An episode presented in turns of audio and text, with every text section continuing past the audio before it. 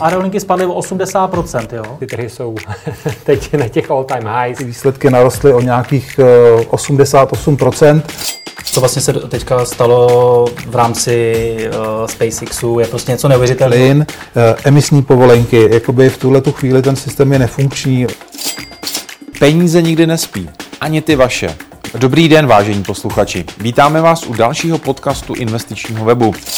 V něm nabídneme to nejlepší z našich videí a také původní komentáře a analýzy domácích i zahraničních tržních expertů. Ekonomika, tradiční trhy a alternativy na jednom místě. Dobrý poslech přeje Petr Novotný. Tak doplňkové penzijní spoření to je vlastně relativně nový produkt, i když se nám to tak nezdá, eh, protože předtím jsme tu měli eh, penzijní připojištění, to tady eh, vlastně fungovalo od nějakého 93. roku a v roce 2013 se transformovalo do doplňkového penzijního spoření. A to, tohle, tahle ta nová forma spoření vlastně umožňuje mm, penzijním společnostem, aby vytvářely speciální účastnické fondy, které se liší mm, výnosy i svojí kolísavostí činností, zaměřením eh, na toho klienta. Takže eh, dneska v podstatě všechny ty penzijní společnosti nabízejí tři, čtyři fondy, všechny rozdělený do eh, takových tří kategorií, dynamický, vyvážený a konzervativní fond. Pojďme teda rovnou do fondu, vy jste řekl výnos, protože to všechny zajímá a mělo by zajímat. Jak to tam vypadá? Co to je vlastně po té výnosové stránce? Jak si oni stojí? No, eh, nepotěšili mě a já je asi taky nepotěším, když eh, řeknu, že oproti eh, třeba výnosům trhu, které, mm, které můžeme najít na trzích, tak ty výnosy byly víceméně poloviční. Ehm, u těch dynamických eh, fondů mluvíme o přibližně 4% za rok a eh, v tom období, které já jsem sledoval, což bylo od roku 2016 eh, do současnosti, tak třeba světové akcie udělaly 8-9%. Takže ty obecné výnosy nejsou úplně vysoké, ale to, co je ještě zajímavější, že mezi těma fondama jsou vlastně obrovské rozdíly. Um, nejhorší dynamický penzijní fond um, měl výnos 3,5 krát menší, než uh, co bylo normální na trzích, uh, zatímco ten nejlepší třeba jenom o třetinu menší. Takže ty rozdíly jsou obrovské, přestože ty fondy, ty dynamické fondy se prezentují té veřejnosti vlastně totožně. Takže dává smysl vlastně dělat si eh, ten domácí úkol a i tady, jak jste říkal, je jich relativně málo, ale je potřeba to srovnávat a dívat se teda na výnosy, nebo ještě na další parametr? Eh, přesně tak. Eh, výhoda oproti normálním podílovým fondům tady v tomto případě je to, že vlastně ten trh eh, s penzijníma fondama je konsolidovaný. Že v současnosti tu máme devět penzijních společností, každá nabízí tři tyhle ty, typy fondů, takže není takový problém si jít jednu po druhé a v podstatě srovnat si, srovnat si to, co ty penzijní společnosti nabízí. Um, Jedna ta společnost, eh, která vstoupila na trh relativně nedávno, eh, tam má vlastně hodně krátkou historii, takže tam je těžké něco porovnávat, ale spousta těch penzijních společností je tady opravdu od toho roku 2013, nebo nabízí tyhle ty fondy už eh, od tohohle toho roku a za tuhle tu dobu už existuje nějaká statistika, člověk si to může opravdu srovnat. Ehm, třeba v tom mém srovnání, ale těch srovnání je spousta. A zmiňoval jste ještě nějakou jinou metriku. Ehm, tady se nabízí ehm, volatilita nebo kolísavost. Ehm, to je takový parametr, který občas eh, portfolio manažeři přehlíží, ale je to vlastně docela důležitá věc, eh, protože eh, ona vám říká, jakým způsobem vy budete psychologicky reagovat na to, co vlastně ten fond dělá. Eh, ono to má sice i nějaké finanční důsledky. Vyšší volatilita dost často vede eh, nějakým způsobem ovlivňuje ten výnos, ale mnohem důležitější je ten psychologický rozměr. Takže um, tu volatilitu bych um, nepodceňoval. Vy jste říkal dynamické fondy. Jakou oni volí strategii, když to můžete, nebo když to bychom třeba porovnali, tady jsme tenkrát řešili třeba Honzu Hajka, Top Stocks, co pro ně znamená dynamická strategie pro penzijní fond?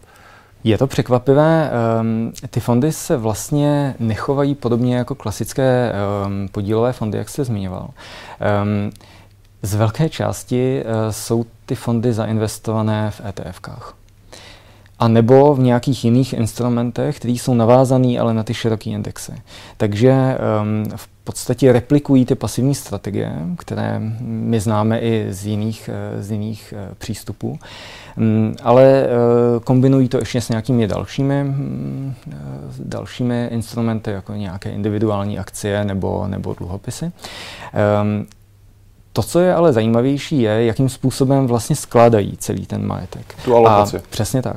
A tohle to je něco, co mě poměrně překvapilo, protože, um, jak říkal třeba Jan Hájek, um, ten fond často sleduje nějaký benchmark a ten benchmark mu dopředu um, tomu portfolio manažerovi vlastně říká, jakou má, um, jak je úspěšný, ale zároveň té veřejnosti říká, co vlastně od toho fondu přesně čekat.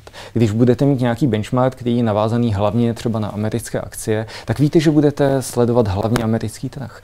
Ale v případě těch penzijních společností um, ty benchmarky neexistují.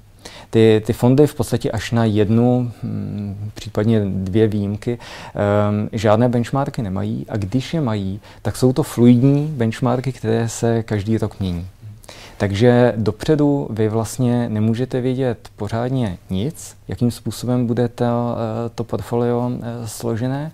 A eh, když se podíváte do statutu, což je ten zákon pro, pro fondy, tak zjistíte, že um, například um, no, spousta těch penzijních společností má strašně volné ty parametry. Takže třeba mají limity na akcie um, u těch dynamických strategií uh, v rozmezí 0 až 100% To znamená, Vás by opravdu nemělo překvapit, když jednoho dne zjistíte, že jste investovali do dynamického penzijního fondu a, a tam, přesně tak, tam nebude žádná akcie.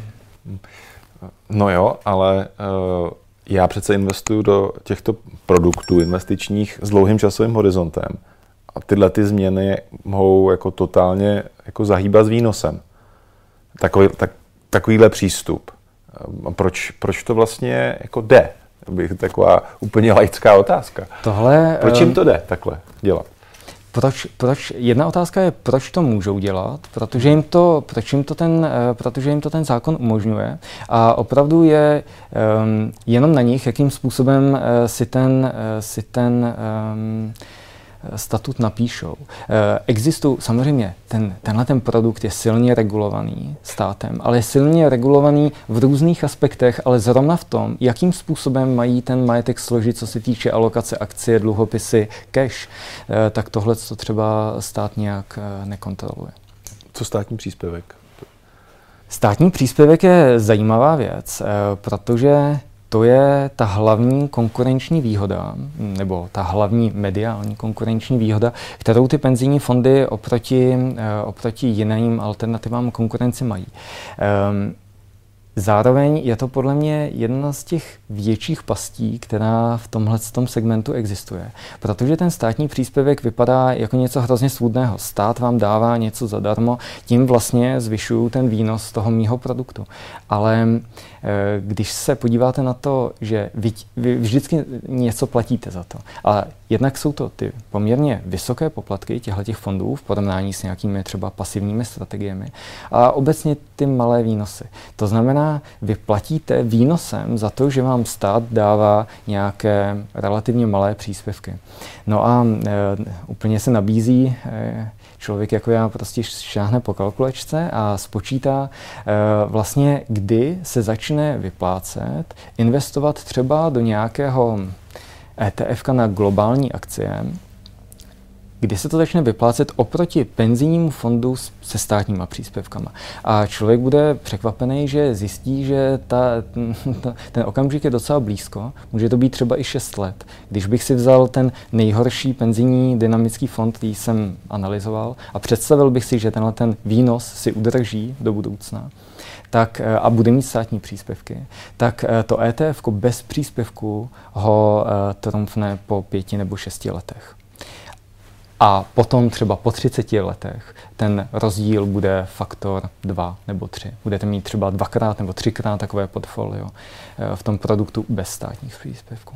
Určitě pravda je, že ten státní příspěvek je spíše reklamním tahán, tahounem, nebo tahounem, asi bych takhle opravil, tahounem eh, do toho vlastně naskočit. Ale e, někdo také řekne, no jo, ale v rámci benefitu mi zaměstnavatel přispívá, já nevím, prostě já dám pětistovku, on dá pětistovku. Přesně tak.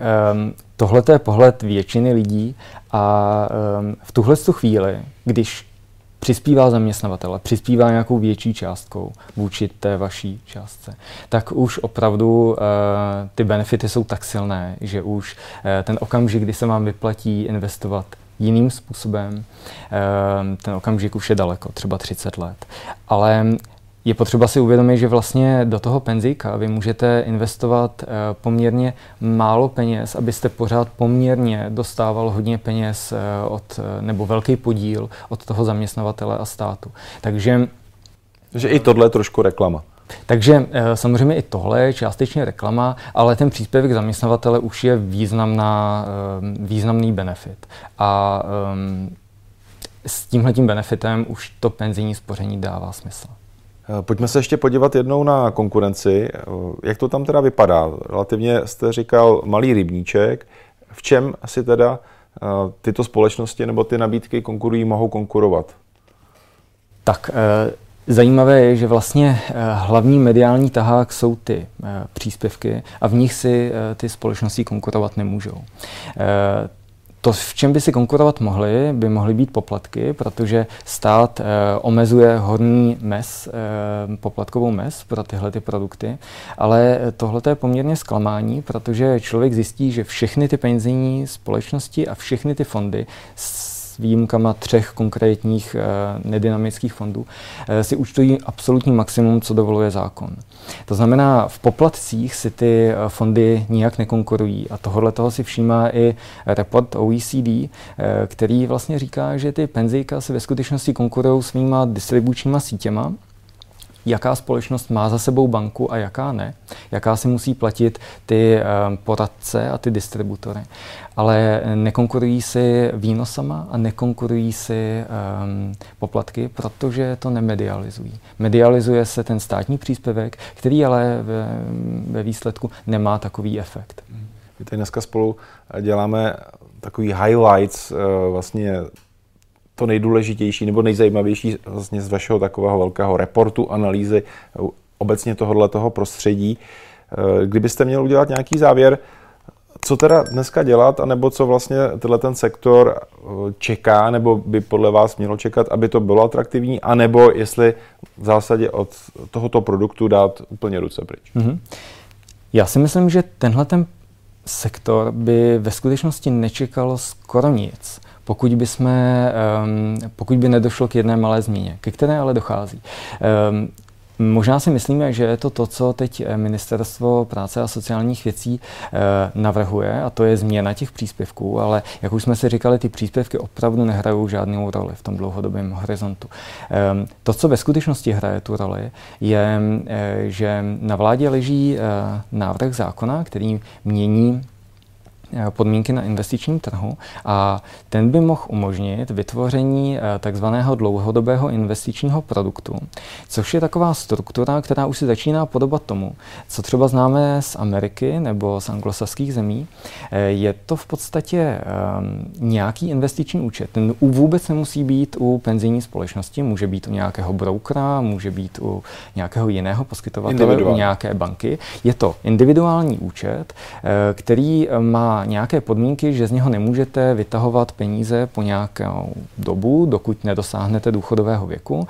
A odměnou za to jsou vám daňové výhody a právě třeba i daňové výhody pro vašeho zaměstnavatele, což je ten pověstný příspěvek zaměstnavatele. Takže Takovýhle produkt eh, by měl jedinou nevýhodu oproti penzijkám a to by bylo to, že by neměl ty státní příspěvky, které jsou ale opravdu jedno, ale to, co byste dostávali, je ten příspěvek zaměstnavatele a zároveň nějakou daňovou výhodu pro vás. A v tuhle chvíli si myslím, že um, by to i z pohledu veřejnosti začalo být zajímavé, uh, protože i i ta psychologická rovina těch příspěvků se tam najednou objevuje a e, tyhle ty produkty můžou mít e, daleko lepší výnosy. A tady se třeba nabízí zmínit buď individuální vaše investice do ETF u nějakého brokera nebo obchodníka s cennými papíry, anebo nějaké robo-advisory platformy, které už v Čechách působí a ty jsem třeba kontaktoval a ty mi potvrdili, že pokud tenhle ten produkt bude schválený, tak jsou připraveni vytvořit vlastně alternativu tomu penzijnímu spoření. Takže Tohle to si myslím, že je cesta, jak, jak eh, ten problém, jak ty vody rozproudit, protože pustíme konkurenci, hm, tyhle ty společnosti můžou konkurovat poplatkama a um, vlastně uvidíme naprosto přirozeně, um, kde jsou ty reální marže um, penzijních společností, jestli budou schopní s tím poplatkem jít dolů, anebo ne. Na finančních trzích je každý moment příležitostí. Vždy musíte vědět, co se děje, analyzovat situaci, zvolit strategii a obchodovat, ať jste kdekoliv, ve vašem stylu.